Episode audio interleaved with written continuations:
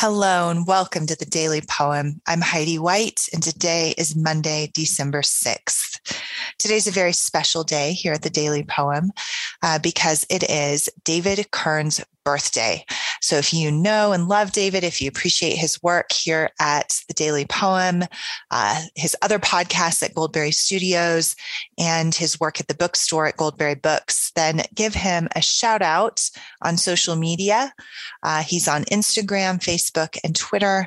Let him know that you appreciate him and are grateful for his work. Uh, he's done a lot for American letters and he deserves to be celebrated today. Uh, today is also St. Nicholas Day, if you're the kind of person who pays attention to these kinds of things. And I looked all over to find a literary poem to celebrate St. Nicholas for today's daily poem. And I could not find a thing, nothing. Uh, so if you know of a great poem that should be read on St. Nicholas Day, please send it my way here at the Daily Poem. Uh, or if you are a poet, I extend to you a challenge. Write us a great literary poem in honor honor of St. Nicholas Day, and perhaps I'll read it next year on the daily poem. Uh, and if you have already written such a poem and it's readily available and I wasn't able to find it, please forgive me. Uh, but I did find a poem by Malcolm Guite about a different St. Nicholas. Malcolm Guite is an English poet, singer songwriter, Anglican priest, and academic. He was born in 1957, uh, and he is still writing prolifically today uh, poems from within the church and for the church. And this is a sonnet for Nicholas Ferrar. And this is how it goes. You died the hour you used to rise for prayer in that rich hush beneath all other sounds you rose at one and took the midnight air, rising and falling on the wings and rounds of psalms and silence. The December stars shine clear above the giddings, promised light for those who dwell in darkness. Morning stirs the household. From the folds of sleep, the late risers wake to find you gone and pray through pain and grief to bless your journey home. Those last glad steps in the right good old way up to the door where love will bid you welcome. Love draws us too towards your grave and haven. We greet you at the very gate of heaven.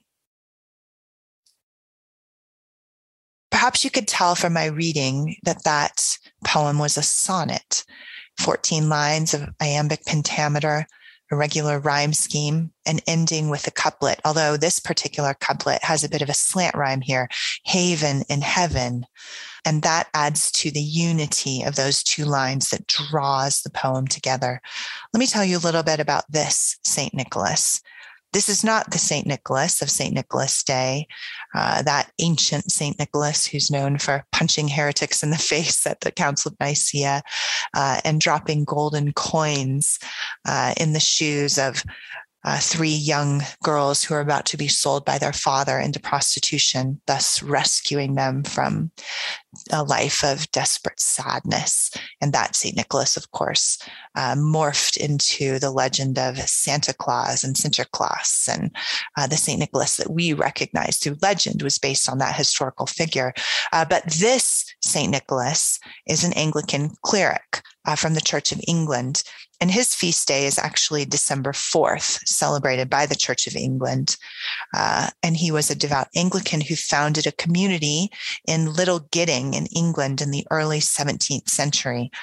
Uh, Ferrar was dedicated to finding a unifying via media or middle way between Protestant and Catholic understandings of what it means to be Christian.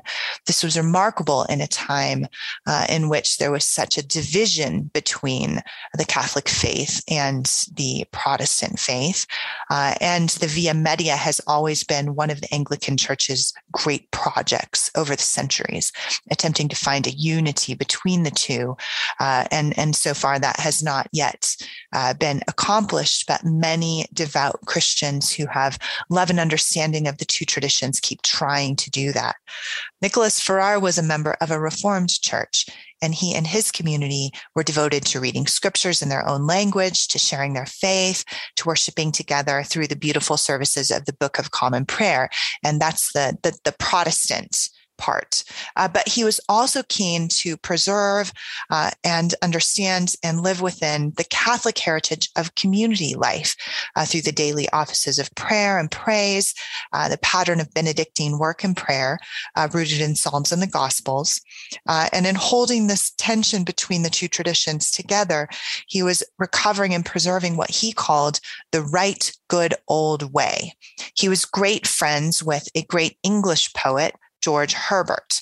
Uh, and Ferrar died on December 4th in 1637, uh, the day after Advent Sunday. And he died at 1 a.m., which is an hour he had always risen for prayers, uh, which is alluded to in the poem. So Malcolm Guite has written a sonnet celebrating this great man of the faith. Malcolm Guite has always written from within the church and for the church. That's his great project. Uh, and so, even though this isn't the St. Nicholas we celebrate today, it's only two days away from the December 4th St. Nicholas, Nicholas Ferrar, uh, whom this poem is written about. Uh, so, here it is one more time for Nicholas Ferrar by Malcolm Guite. You died the hour you used to rise for prayer in that rich hush beneath all other sounds you rose at one and took the midnight air, rising and falling on the wings and rounds of psalms and silence. The December stars shine clear above the Giddings, promised light for those who dwell in darkness. Morning stirs the household. From the folds of sleep, the late risers wake to find you gone and pray through pain and grief to bless your journey home those last glad steps in the right good old way up to the door where love will bid you welcome. Love draws us too towards your grave and haven. We greet you at the very gate of heaven. This has been the daily poem produced by Goldberry Studios, post production by Logan Green.